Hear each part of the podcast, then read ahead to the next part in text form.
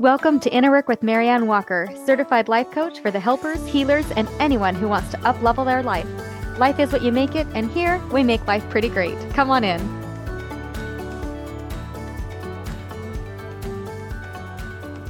Hi there. I am so glad that you are here. My name is MaryAnn Walker, and I am a mindfulness and energy practitioner turned life coach. I am a married mother of three teenage girls, which let me tell you, having three teenage girls in the house at the same time is a huge adventure, which offers me loads of life experience and coaching opportunities. so I'm sure that as this podcast goes on, I'll be sharing many of those experiences and lessons with you. I have loved and practiced mindfulness and energy work for years now, and I soon came to realize that the most powerful energetic shifts occur when we bring our thoughts and experiences into our conscious awareness. I love seeing how simply being mindful about what's happening between your ears can be absolutely life changing. As a coach, I help people to see how their thoughts create their reality. I truly believe that the more aware we are of our thoughts and the more intentional we are about creating those thoughts, the more we can create the life that we are seeking. And that's what it's all about, right? Creating a life that we want rather than allowing life to happen to us and becoming a victim of circumstance. Believe it or not, creating a more abundant life through self awareness is totally within your reach. but if it were that easy, we would all be thin and rich and have super amazing careers and relationships, right? so while it may not happen overnight, today we're going to add just one more tool to our tool belt that will help us all to take one small but powerful step towards living a more intentional and abundant life. Today, we're going to learn how to identify and separate out the facts from our story. So, a fact or a circumstance, I will use those two words interchangeably, is something that everyone can agree on. It is something that could be proven in a court of law. Facts are also neutral, they are not good or bad, they just are. So, some examples of facts are it's raining. My husband is an accountant. I have X number of dollars in my bank account. I weigh X number of pounds. I have three children who are 18, 17, and 15. These are all facts, and all of these are neutral. yes, even the weight and the bank account numbers are just numbers. They are just information. They are completely neutral. They're not positive or negative, they just are. Our story, on the other hand, is what we are making the facts mean. And our story is open to interpretation and may vary from one person to another. So, some stories that one might have about the facts that I just laid out are I hate the rain. Working as an accountant sounds so boring. The number in my bank account should be higher. The number on my scale should be lower. Raising three teenagers sounds so stressful. So, all of these things are stories. And as you can see, these stories feel more emotionally charged when compared to when I was just stating the facts.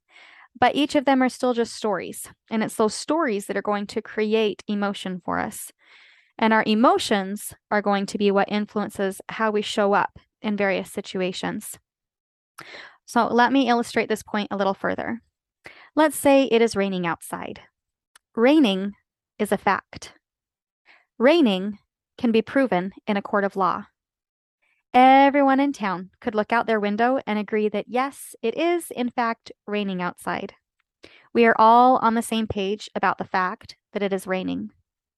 Rain, in and of itself, is completely neutral. It just is.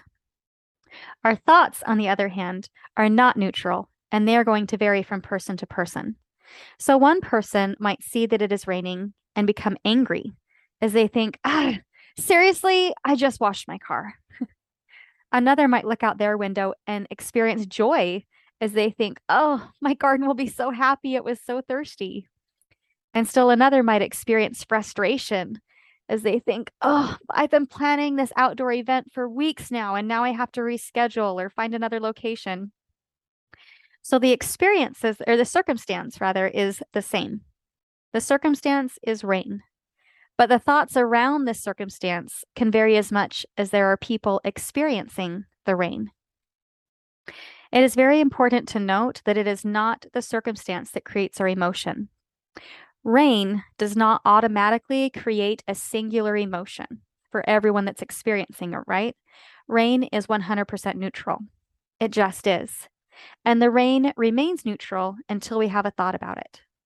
Until we have a thought about it, we actually have no emotional reaction to it at all. In fact, if you were sleeping and you were unaware that it was raining, you would have no emotional response.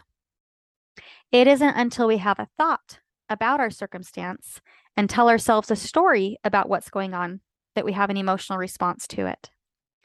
So let me give you another example from a coach that I follow, Jody Moore, and she shared this example in her book, Better Than Happy.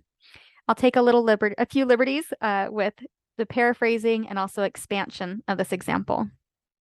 So a client comes in and says her husband is super judgmental and hypercritical. So she's saying things like, I'm not even sure if we're compatible anymore. He is just so mean. How am I supposed to get along with someone that is just such a big fat jerk? He doesn't even appreciate all that I do around the house. I'm just not sure how much longer I can put up with all of his crap. Now, think for a moment about the things that she has said. Do we have any idea what actually happened? Do we have any idea what the actual circumstances? No, we have no clue. All that we have are a list of her thoughts around her circumstances. And she's saying these thoughts as if they are facts. And she's putting all of her emotion into them but none of the things that she said can be proven by what she has said. It is all just her story or her interpretation of events. So, after some probing, we discover what the issue was. her husband said he didn't like the chicken that she made for dinner. and that's it, plain and simple. Everything else was just her story about that circumstance. The only fact is that her husband said he didn't like the chicken she made for dinner. Everyone in the room would agree that he did, in fact, say that. Everyone at the table heard the same words come out of his mouth. But his saying that he didn't like the chicken that she made for dinner is completely neutral. It's not positive or negative until she has a thought about it. And boy, did she have some thoughts about it. And with the thoughts that she was having, I can totally see why she was feeling as upset as she was. Because if I were thinking those thoughts, I would feel really upset too. But that doesn't change the fact that her thoughts are not facts, they're just a story. So, can you see in this example how her thoughts created a mountain out of a molehill? All that her husband did was state his opinion about a recipe. And she made it mean that he was a horrible and mean person. She made it mean that they were no longer compatible. She made it mean that he was a big fat jerk. So, is there another way that she could think about it? For example, what if we change the setting a little bit? Do you think that she might think the same thoughts about her husband if they were dining out at a restaurant and he didn't care for their chicken and decided he wasn't going to order it again? Does she have the expectation that her husband should like everything that she makes just because she's the one that made it? When we are able to separate out the facts from our story about the facts, we can see that in this example, his comment was completely neutral and it had nothing to do with her. And yet, she made it mean some pretty terrible things about her husband. And ultimately, it was her and not him who was creating conflict in their marriage. And it was all because of the story that she created in her mind. So, has anything like that ever happened to you? Something happens, and maybe you assume the worst, or you assume that there is only one way to think about it. I've noticed that this is, happens a lot when I'm talking with my girlfriends. so, I might get a screenshot of a Facebook thread or maybe a picture with no context, and I'm just supposed to know what it means to them because to them, it can only mean one thing. And you know what? I'm absolutely positive that I've done the same thing to them. There have been times where I have assumed that there was no possible way that anyone could see this image or this thread and not know exactly what it was that I was thinking and feeling, which is really super silly when you think about it. Another place that this comes up for me is when I have sent a text and I am waiting for a reply. so I might send a text to someone, and then after I hit send, I discover that I have an expectation in my head around how and when they are supposed to reply. So it might be a text, it might be a Marco Polo, it might be an email, whatever it is that that triggers you. I'm I'm sure you've had a similar experience. So I will send it and then I will just assume that the other person will know that they're supposed to reply within X amount of minutes. And if they don't, well, then that must mean that they are a horrible friend and communicator, right? or maybe, oh, and this is the worst, they even have read receipts turned on. So I can see that they saw my message, or I can see that they've listened to my polo, but they didn't reply. So in that instance, though, then that for sure means that they're a super inconsiderate human, right? so I think you can see where I'm going with this because we have all also been on the other side where maybe we haven't responded in a timely manner. So, how might my interactions with others change for the better if I simply took the time to separate out the circumstance from the story that I've made up in my head about the circumstance? And the real magic happens when you're able to not only separate out the facts from the story, but also recognize that the story that you're telling yourself is 100% optional. And sometimes it can even be fun to play a game with yourself to see how many stories you can come up with around one circumstance. So let's play a game, shall we? so, in the instance with the lack of reply to a text in a timely member manner, excuse me, then maybe my friend didn't reply to my text because their phone had died. Or maybe they are off feeding the homeless. Or maybe they're busy at work. Or maybe they received an urgent phone call right then and they can't reply. Or maybe there was a terrible accident and they're in the hospital. our stories are only limited by our own imaginations. But the important thing to remember is that our stories are not facts. Sometimes, like the client whose husband didn't like her chicken, we truly believe that our story is true. We can't think of any other way that that situation could be interpreted, and therefore it must be true. And because we believe it's true, we huff and we puff and we tell everybody our story, and we may even tell it so passionately that many people will believe our story. But in the end, it is still just a story. So let's play with this idea a little bit further. Let's say that it were me who was upset about my husband's comment about the chicken. And I'm huffing and puffing to my friends. And I am assuming that there is only one way to interpret his words. So I huff and I puff and I tell him, I just can't believe it. Do you know what he said? He said he didn't like the chicken that I made for dinner last night. And it was the best chicken I ever had. And he said he didn't like it. Like I wanted to make this every week because it was so good. I just can't believe he said that. He is such a jerk. And my friends could react in any number of ways, right? so they might decide to climb onto my high horse with me and rake him over the coals. So they might say, Oh, you're right. He is a total jerk. You know what? I think you're better off without him.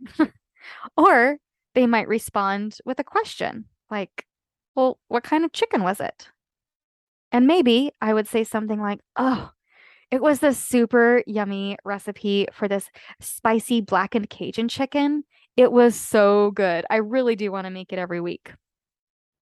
And maybe, just maybe, they might respond something like, Hey, like, you remember that one time when we went to that Jamaican restaurant and the food was so spicy that we had to keep asking for more and more napkins for our eyes and our noses? and you absolutely loved it. But you know what? Like, I've never gone back there again because it was just too spicy for me. So I probably wouldn't have liked that recipe either.